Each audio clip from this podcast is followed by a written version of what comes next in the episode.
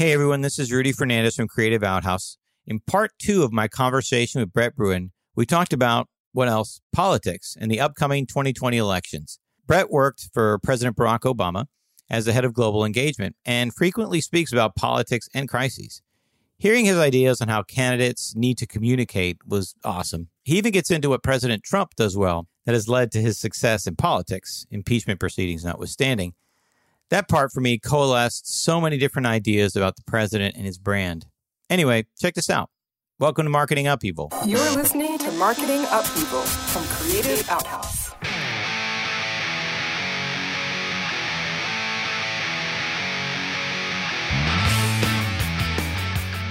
Well, Brett, I wanted to take advantage of having you on the podcast to ask you about the upcoming political contest. This is going to be an enormous campaign season. So what are some basics every candidate ought to know in regards to crisis? Because, you know, they're going to be encountering something. Oh, absolutely. I think you should first and foremost have a pretty intrusive investigation into not only, you know, things that you may have said or did, but what could be, you know, used. We've seen so many examples recently of videos or audio that has been sliced and diced to suggest that you said something or did something, even if in actual fact you didn't. Same goes for your cybersecurity. And we saw this play out in the French presidential campaign where the Russians engaged in this kind of tactics. They hacked into the Macron presidential campaign emails. And you know, you often see companies, and we've got clients that have very high-tech, secure communication systems, but their employees are still sharing information on personal email, on personal social media accounts, on apps that is very insecure.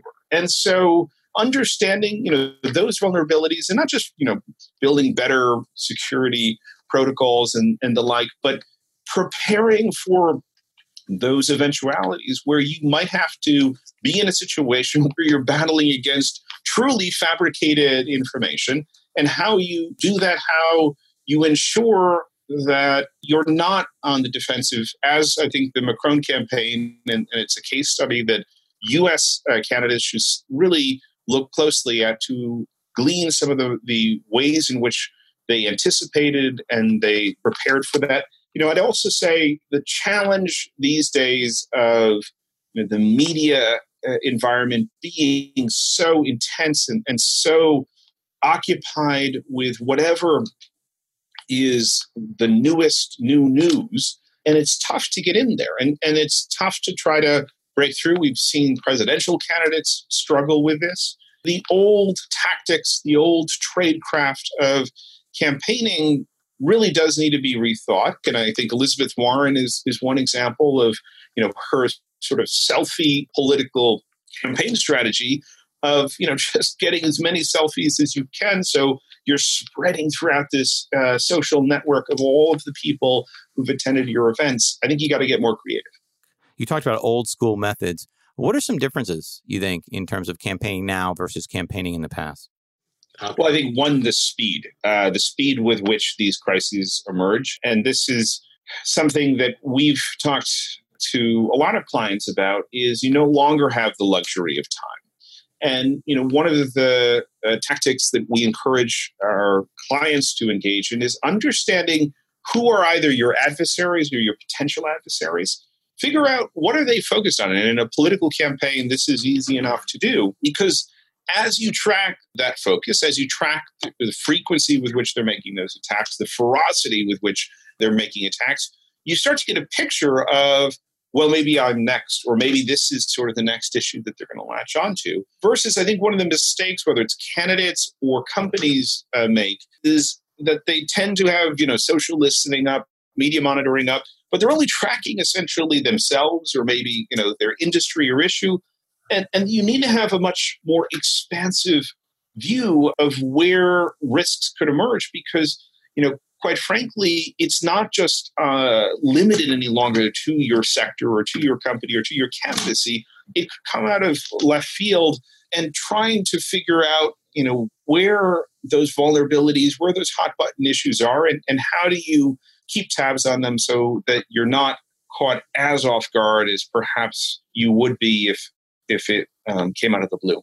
Now, that's a good point. You have to look at how your opponent is attacking others, and that'll help you prepare for how you'll be attacked. I guess you have to monitor the whole media landscape to see where you might be vulnerable. Well, let me ask you, since Georgia, where I live, it's going to be a huge battleground state. We have 2 Senate seats up. It's also a state that's moved somewhat more purplish over the last few years. So I'm anticipating some pretty fierce content being thrown at us. What do you think are some do's and don'ts in terms of messaging in this type of environment? Well, I think first and foremost, you have to define yourself. And too few candidates define what they're against. And we've seen this play out on the presidential campaign trail. And there is a lot of room still. And I think there's oxygen, as my colleague at the Global Situation Room and former Obama branding expert Johanna Maska says, it's all about that oxygen. And so offering in the spirit of Obama, the change, the hope, but what does that look like today? What does that aspirational message look like today? I think we've also seen, interestingly, in the form of this young Swedish environmental activist, 16 years old, who has challenged some of the orthodoxy, the world leaders on these issues. And so why are we not seeing more candidates, not just in terms of the old tactics of a Green New Deal, not speaking to the merits of it so much as the Green New Deal is kind of like the old New Deal. It's offering a plan and the like, but it also requires, from a communication standpoint, I think, the kind of adventure, the kind of ambition that you see with Greta Thunberg and her voyage across the Atlantic in a boat, with some of the ways in which you're not just talking about these ideas, you're living them, you're showing them. So I think we have to, as candidates and as companies as well, look at how we don't just tell, but we are able to show, we are able to live out some of those values and some of that vision. So how do you do that and still come across as authentic? You take this young woman, for example. She's a private citizen. And so it's easy to see her motivations are because she's passionate about what she does. But if a politician or a candidate does it, you automatically have that sense of, oh, he or she is just doing it because they're running for office. So how do you bridge that? How do you make it feel more authentic, so that it doesn't feel just like a modern day kissing a baby type thing?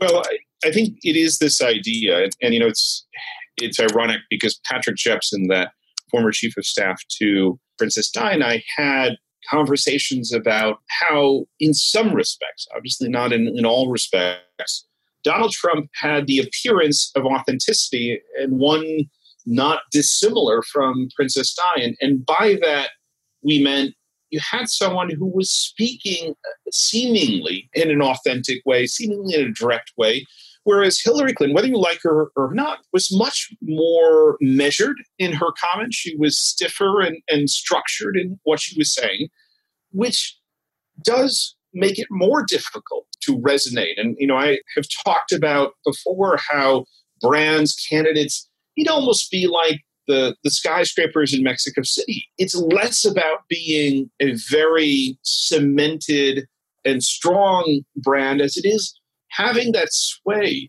If you want to take a lesson from the Trump playbook, it is the ability to, not everything he says is perfect, nor should for companies or for other candidates, everything they say be perfect. There is an attractiveness to those errors and to something that is less than polished or refined. Obviously, Trump takes it to an extreme, but I do believe that as we see everything today, we expect to see everything today because of social media, because of that constant presence of selfies and filming and capturing everything we do. We want more authentic experiences. I talk about how information is less institutionalized now, and so the old concept, and this comes back to crisis management, the notion that you write up your press release and then you deliver it to the news outlet who then gives it to the news anchor who incorporates it into their evening broadcast it's pretty outdated. You have to be able to communicate this across social media. You have to be able to communicate this in a way where someone else can come with a phone and capture information that, or images that would show that you aren't being fully transparent, or that you perhaps have some level of hypocrisy in your comments. And so that authenticity is not just a nice to do, it is a need to do. Wow, I just had an aha moment. You're right. People crave authenticity more and more. And here we have a president who mostly speaks in an unscripted, unpolished way, and he tweets in an unscripted, unpolished way. And because he's doing that, people are more willing to forgive when he, let's say, is less than accurate. Absolutely. And it's coming, back to this concept of reservoirs of goodwill. And the way that I would describe, Trump's descent down the escalator in Trump Tower launching his presidential campaign was essentially to say, Yiddish, New York parlance, I'm a schmuck. That's who I am. And it's, hard after that to fault him because he pretty much put it out there. This is who I am. And now what do you have? Whereas, and obviously for other candidates and companies, it's not necessarily a smart communication strategy to go out with or lead with, I'm a schmuck or we're schmucks. But I would say that there is a lesson to be taken from that experience of saying, no, we're not perfect. We, if I go back to Chipotle, we've got errors in our supply chain. We will fully admit it, and we will dedicate ourselves harder, more aggressively to fixing them. But, and there's this, analogy you may have seen in the talks that I've given of, what would I have done if Samsung had come to me before the Galaxy Note 7 debacle? And cell phone batteries, weakness you could identify even without a degree in cell phone technology, which I do not have. Mm-hmm. But thinking about it and saying, okay, well, cell phone technology is kind of like a lunar mission. Not everyone is going to succeed.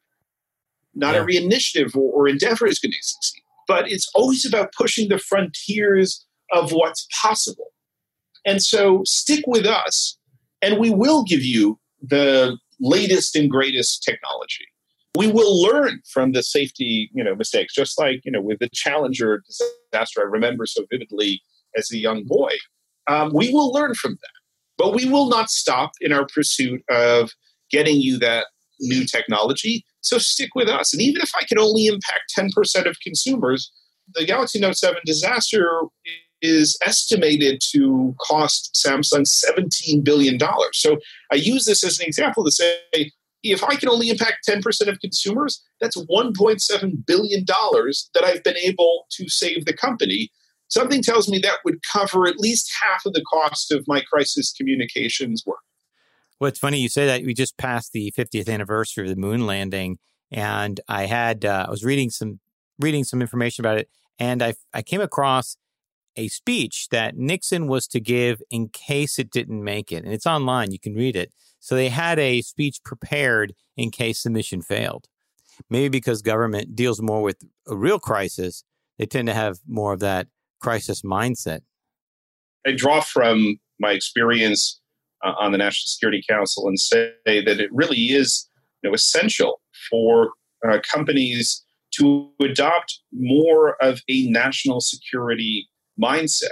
It's the idea that you do have to track those issues that are happening. You do have to build more, not just scenario plans, but actual scenario countermeasures to use in those situations, because you won't have the time, you won't have the luxury of being able to build this on the fly. One of the points that I would leave the audience with is the notion of applying the right medicine at the wrong time. And so often what you see in these crisis management scenarios is not just, I had a great plan. In fact, we detailed it with excruciating detail in our 150-page crisis management book. But when it came time to actually execute on that, there is the lag, the time lag of trying to then get it off the ground. Well, first getting agreement. Okay, we're going to do that. And then getting it off the ground and building it and then implementing it. And by the time it's actually moving out into having an effect, the crisis has moved on. So with regards to marketing, communications, and crisis management, what on the horizon excites you most and what concerns you the most? Well, what excites me most is how quickly things are changing. And you're seeing just whole industries that from one year to the next are being completely upended. And so anything seemingly is possible. What scares me, and I come back to this idea that we are living in an age where risk has become a constant, where the ability to fabricate facts is pretty sophisticated. And you've just got to, I think, have mind shift in how we are looking at crisis management from one where, okay, you know, we'll go out with the firefighters and we'll douse the flames and we go back to normal. It's no longer that luxury of living in an episodic or even, you know, rarer occurrence of crisis. These are going to become more regular, just like the hurricanes. They're going to become more ferocious and intense. And we've got to develop new tools. We've got to develop new ways of thinking about them that almost, you know, girds us for the world of much more ferocious reputational risk. And that's the challenge that we confront. By the way, did you know they had Category 5s? I've never heard of those. I just found out about that too. I could talk to you for hours. You bet. Thanks a lot, Rudy. Well, that was part two with Brett Bruen. Thanks for listening to Marketing Upheaval from Creative Outhouse. If you want to learn more about the Global Situation Room, visit globalsitroom.com or follow Brett on Twitter for his latest insights on the latest events. For show notes, previous episodes, and previews to upcoming episodes, visit creativeouthouse.com/podcast. And if you like this podcast, get on your favorite podcast app and give us 5 stars, subscribe, and share it with your friends. Our producer is Susan Cooper. Special thanks to Gopal Swami and Acoustic Music for creating our earcon, to Jason Shablik for his audio advice, and to Jack D'Amato for helping us get Brett on the show. Thank you, Jack. Well, that's it for this episode of Marketing Upheaval. And remember, if the current state of marketing has got you confused, don't worry. It's all going to change. See ya.